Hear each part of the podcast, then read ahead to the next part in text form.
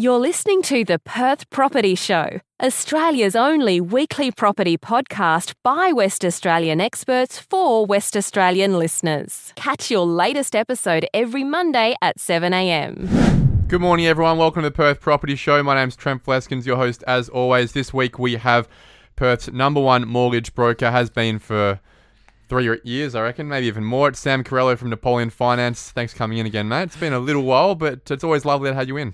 Thanks a lot for having me, Trent. Appreciate it. Mate, we are talking a bit of a finance update today. Most people probably know where the rates are, but we will go through them to make sure that it's coming out of your mouth and people know what the real red hot ones are, but also probably talk about rates that people need to move on from as well, where there are opportunities for refinancing. We'll also have a little chat about the value of pre approvals, where the banks are at right now with their service times in terms of their turnaround times. Uh, we'll also just discuss, I guess, where the finance situation is going with regards to offset accounts, fixed rates, and, and what we should be doing. What you're seeing happening in the market right now. Mate, what is going on? It's the busiest time you've probably ever had, you've been telling me. And, and why do you think that is? It's absolutely bananas out there at the moment. So um, we're we're flat tack. I think there was a report released where mortgage applications were up 50% uh, last quarter compared to the year before, and we're definitely seeing that uh, with the volume coming through. I think it's uh, almost a perfect storm of you know low rates, no rental vacancies, and we're coming off a pretty low baseline for, for property values as well. So those three definitely help. Uh, and then people seem to have a, a, bit of cash. You know, no no travel is a big one, and we're seeing people come in with quite uh, chunky deposits, which is nice. Isn't it interesting how we're now in a more of a FOMO market, but it seems like people the you look you're on the cold face of it, especially as a mortgage broker. You see the buyers before they're buyers a lot of the time, right? You're having those preliminary conversations. Would you uh, agree that the buyers seem to be higher quality buyers in terms of how prepared they are and the money they've got? Where have they been, mate? Yeah, I think right now, if you're walking into a home open and you don't have a pre-approval, uh, the agent's not even gonna gonna look at you. At the moment, feedback we're getting is you go to a home open. There's 50 or 60 groups typically. You've got the one day, first home open, there's going to be six to 10 offers put on that property. So you need to be in a position to present yourself in the best possible light. Uh, if you don't have pre approval, the agent won't even entertain looking at your offer because they've got six to 10 other ones which they can pick and choose from.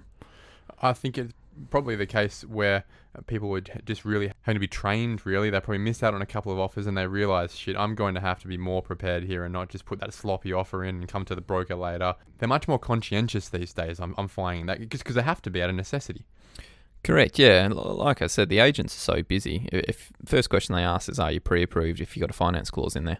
second query to look at is, well, if we've got five or six offers, which are typically always around the same price, because people can sort of gauge the value of a property. They then look at the conditions. So whether that be say 28 days for finance versus 14 days for finance versus cash, as well as any other conditions you might have in there. So your standard building and pest should always be in there. But if there's other conditions and you're making it a little bit tougher for the seller to satisfy those, then again your, your offer is probably going to be put to the bottom of the pile. So as a mortgage broker, explain to us how you can make buyers, your clients, more competitive at that offer table. Yeah, so what we do um, at Napoleon, we obviously sit down with the client, grab all their info, sit down, and we'll we'll do a fully assessed pre-approval. So we'll go through the options as if they're they're buying, uh, as if they've got a property in mind. We'll talk through budget, um, you know, what they're looking to buy for, what areas they're looking to buy at, and then we'll actually submit the whole application to the bank, and it will be all reviewed and signed off by the bank's credit assessors, subject to that client uh, finding the property and then we just need a valuation on it. So essentially, what we've done is we've done 95% of the work up front. So when the client does go to put an offer in, rather than having to do the standard 28 days for finance, which some banks are still struggling to meet, sometimes we can do, say, a seven day finance clause. So if you had a client who was pretty aggressive in wanting to not go cash but have a really short finance time frame, you'd be confident with that with the right banks if that client was pre-approved, they'd be okay with a seven day finance clause. Yeah, that's correct. Yeah, we've we've done it with a few clients recently, um, just based on how how busy and how competitive it is, and it's all worked out. We'll usually call the agent as well and, and say, look, you know, everything's ready to go. We just need this valuation. When can we get the value through? Yeah, we vouch for them essentially. Yeah, yeah and that definitely helps as well. If a client wants to stay with a particular bank, though, that may not be possible. I'm assuming that there are some banks that are still absolutely knackered when it comes to their turnaround times, right? Even if they've been approved, just picking up a file is still weeks. Yeah, I mean, if you've got the relationship, or if your broker has the relationship with the bank, or or say your BDM, uh, how, how the banks prioritise finance is they'll look. Uh, there's three types of applications. So you got your pre-approval, uh, and they're sort of at the the bottom of the queue uh, with the refinances. And then if you've got a purchase contract with a finance clause in date, uh, we can usually get that escalated. So we can give our BDM a call or an email and say, hey, you know, this one's due in seven days. I've already ordered the valuation. I just need one of your assessors to pick it up and sign it off. Um, and that can be done if you have a pre-approval. If you're looking to go out on the weekend and buy a house on Saturday and then try and find a broker on Monday to do it for you, there's probably about two or three banks out there at the moment who can turn it around in that time, and it'd have to be a very, very clean deal. Um, so we we definitely wouldn't recommend that. So definitely get your your ducks in line and uh, finance first. Speak to your broker, know your budget, know what you can afford, get that pre-approval fully assessed. Uh, you then get your pre-approval letter. You then go, cool, my pre-approvals for seven hundred thousand. I know I can go shopping for up to seven hundred thousand. Shouldn't have an issue attaining finance, subject to the valuation. Then when you put your offer on, offers on seven-day finance clause if that's achievable and if that's what your broker thinks you can achieve. Well, you, uh, could, you could even attach that pre-approval letter to the offer, wouldn't you? As a buyer putting that offer in, and you put your offer in for eight hundred thousand dollars, attached to seven hundred thousand dollar finance approval. That would be probably a little bit of confidence for the seller as well. Potentially, yeah. Obviously, at the same time, if you multiple offers, you probably want to, you know, sometimes keep your cards close to your chest as well as to what you are actually approved for. Uh, pre-approval, what we recommend is we'll get it in place for the upper limit that the client's comfortable with. So if they're comfortable with repayments on say seven hundred thousand, but they find a property for six hundred, potentially you might not want to be selling, showing the the selling agent that hey, actually I can go up to seven hundred because they might try and squeeze you a little bit more. But you know, usually if you say, look, I'm pre-approved, this is my broker. If need be, give them a buzz. Uh, we we do find that helps, especially when it's a multi-offer situation. Now, have you seen many investors come to you recently compared to year on year? Has that gone up fifty percent? Uh, I'd say investors are definitely coming back. I wouldn't say that's up 50%. I'd say it's still prim- primarily driven by owner occupation, uh, is what we're seeing. Interesting enough, last couple of weeks, we've actually had a few guys who have been renting who have come to us and said our investor is looking, or the, the rental property, they're looking to sell once the uh, rental freeze, 29th of March moratorium rental freeze is up. So once that's done, they've actually been told that the owner of the property is going to sell where they're living.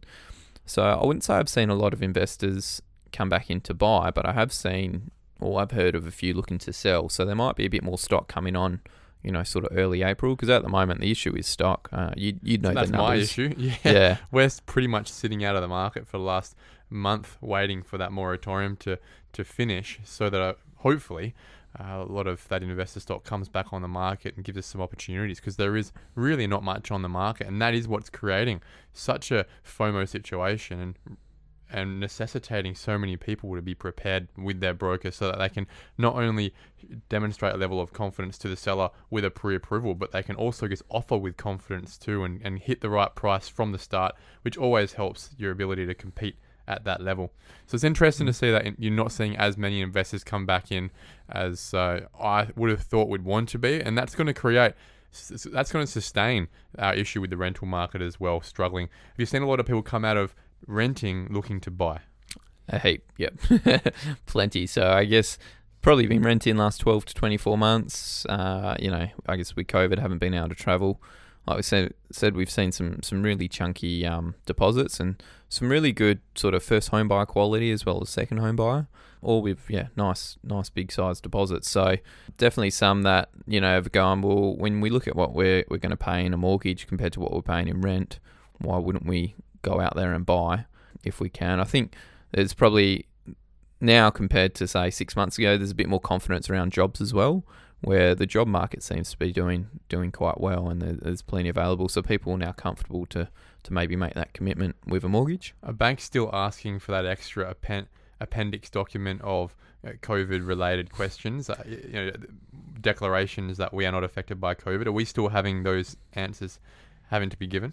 Uh, yes, so some lenders still are are still asking for the the COVID questions. Uh, Bankwest have dropped their selfie requirement, which is nice. But um, yeah, no, there there is still, I guess, you know, COVID questions around, especially certain industries, e.g., pilots, etc. Um, they are looked at a little bit more closely than, than some of the others. We're we're seeing it still plenty of documentation required by the lenders.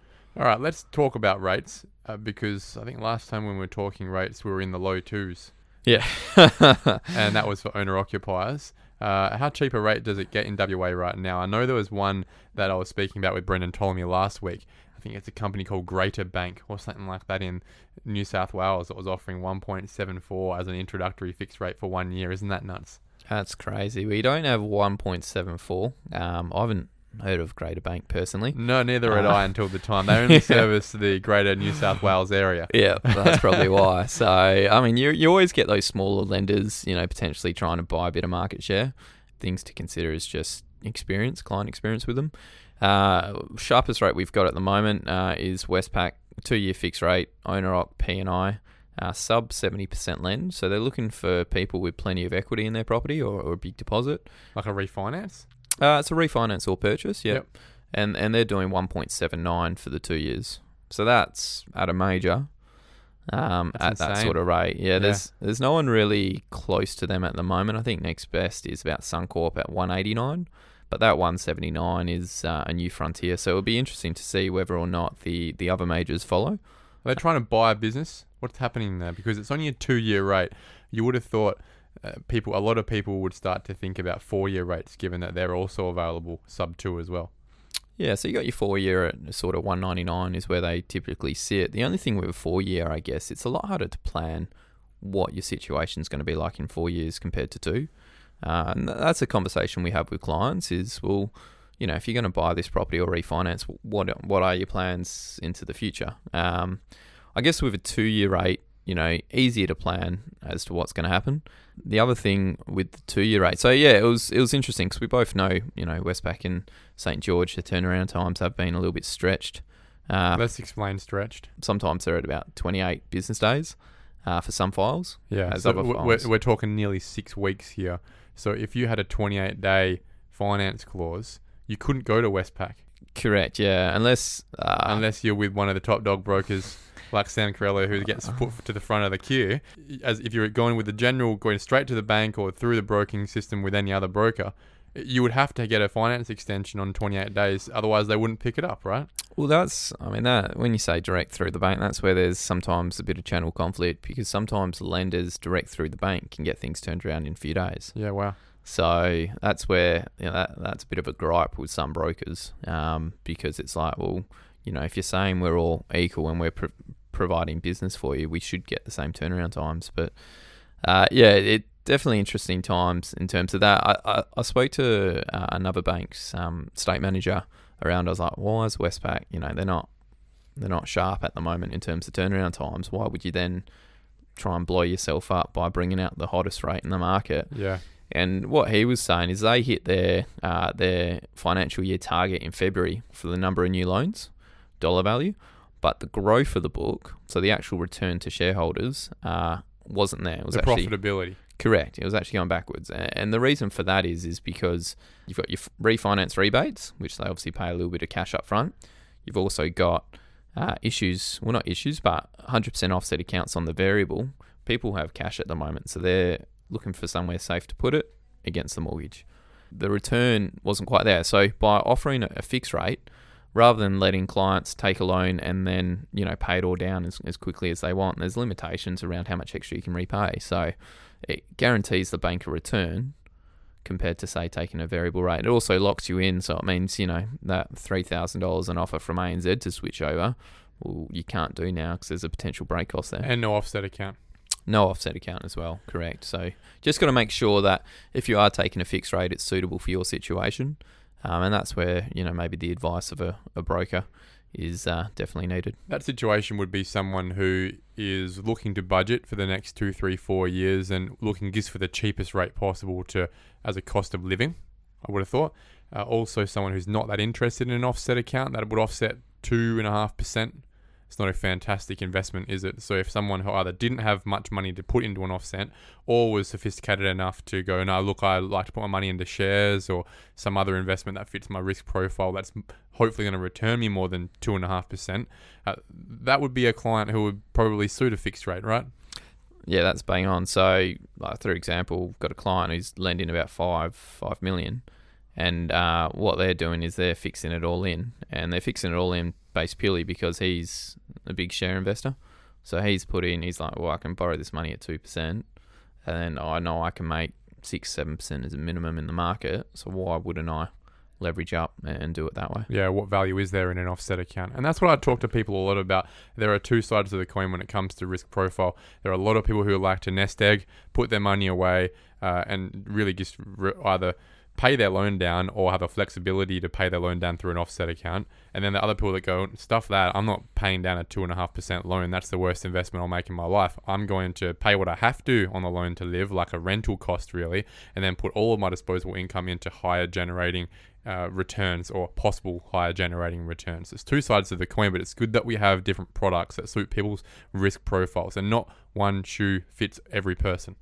Yeah, that's that's bang on right there. So that that's correct, you know, and, and it just depends on the client. So say with brokers, we just gotta make sure it's a suitable loan. So we got to make sure that you know it is in the best interest of the client, and yeah, a good broker will talk through those options with you. What about investment options? We're seeing some stuff in the low twos for investors now. Isn't that insane? Rental yields are higher than that, way higher than that. They're four and a half percent. So even if you put your property management, your maintenance, your insurance, you should still be making a bit of cash year for year. Everything, everyone should be positively geared now. If you can get a loan in the low twos as an investor. I'd say easily should be positively geared with the the repayments. I had one client, another one on Friday spoke. He was looking at buying a, an apartment. I think interest cost of holding was about seven hundred dollars a month, and the return I think he was looking at four fifty a week. So it easily washes its face. Um, we're actually seeing some investors even looking to pay down debt, so switch on to a principal and interest loan if they don't have any. Because it's still fairly positively geared even doing that. Well, it's yeah. So you'll get a cheaper rate on principal and interest investment rates. It's you know when you, you do the numbers, even paying principal and interest, they're still pretty much even. So they're they're buying an investment, hoping for that capital growth um, and then the, the investment's washing its own face by covering all costs and, and your loan repayment. I'm not sure if you've done any numbers on this or whether this might just be a bit of a gut feel anecdotally for yourself over the last year or two, but are you finding that people, just given the fact that interest rates have dropped and therefore assessment rates have dropped, uh, people are able to lend more money, they're being rejected less, they're able to get more? What's the feel there when you think about person X that you've written a loan for this week compared to that similar person a year and a half, two years ago. What's the situation for them? Every time we think it's probably getting a little bit easier, something comes in, and a lot of the banks have brought in this DTI, so debt to income ratio. Explain that for us in really layman's terms. Yeah, so essentially, uh, with the regulators, what's happened is they've said we don't really want you lending to people at over six times their annual income. Um, so you could have someone who could service at nine times their annual income because they've got no other debt, no other commitments, but the bank put a hard limit in at say six times. And so, that income includes what income? So it's your your PAYG wage, your self-employed wage, and your rental.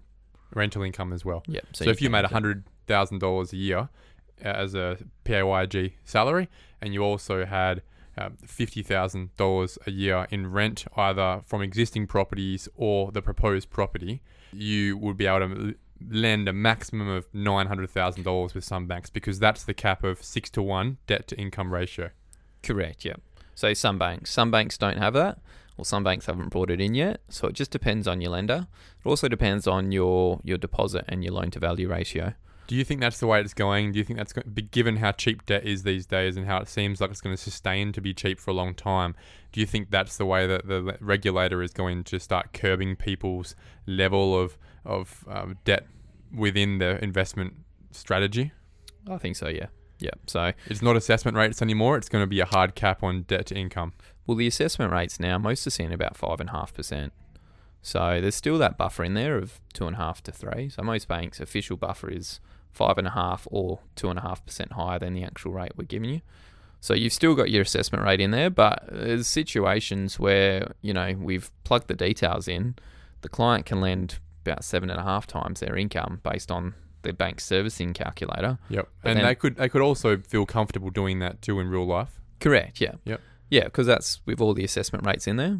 But then they bring in this six DTI, and then it, it cuts the client back to where they can lend. So that's what's sort of slowing down lending a little bit. That's going to frustrate people. It's also going to frustrate investors, I think, and, it's, and which is to the detriment of in Western Australia our situation. We need more investors, and if people in real life terms can afford, given the fact that in real life terms we are positively geared, if we can afford to buy more investment properties and assist with uh, some more supply in rental properties, surely that's a good thing for our market. Otherwise, they're going to continue to create this wealth gap of people who are struggling to pay massive rental prices and uh, people who own owner occupied properties and people who own investment properties but could really be owning more and helping with re- increasing the supply of investment.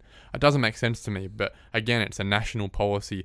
And when you think about the way that our debt to income ratio is generally in Perth, we earn the same amount as people in Sydney, but our prices are still half, which means our debt is probably still half, right?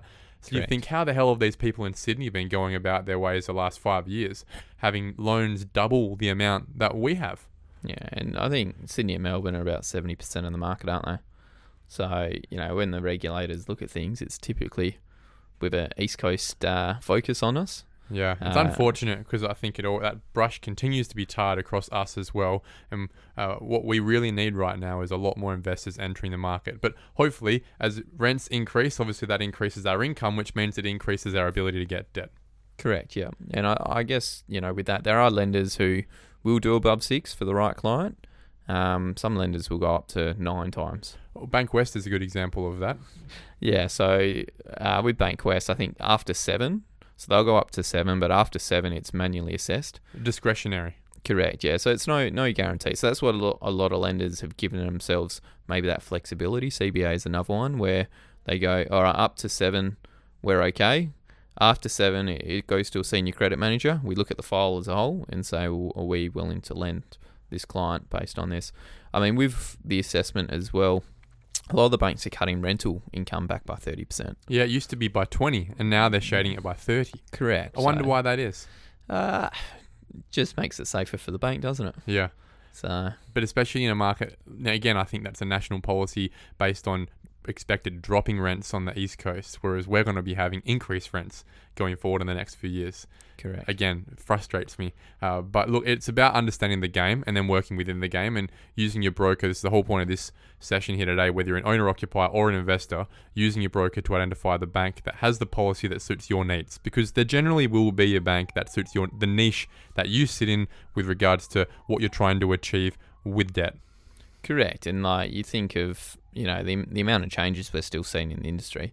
You think of your average uh, client, uh, they, they've got no idea about policy. Like we get clients call up and say, "Oh, I spoke to my bank. They said I need to be in my job for six months or twelve months."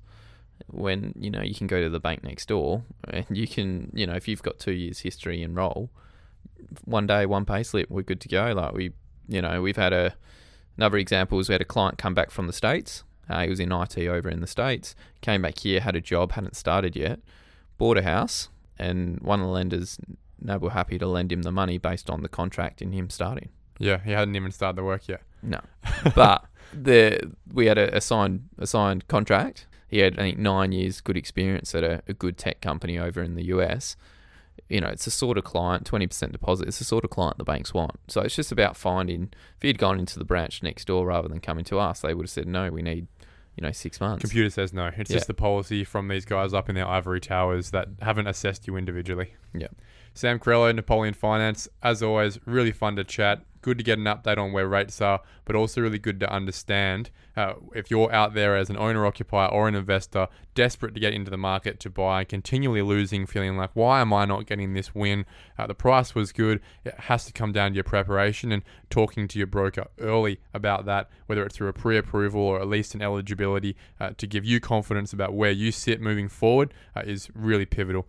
Thanks for your time, mate. No worries. Thanks, Trent. Thank you for listening to another episode of the Perth Property Show. If you've only just joined the conversation, you can catch up by heading over to our website, perthpropertyshow.com.au, subscribing to the podcast, or joining our Facebook page. Don't forget to tune in next Monday at 7am for more expert insights, local analysis, and suburb spotlights. Happy hunting!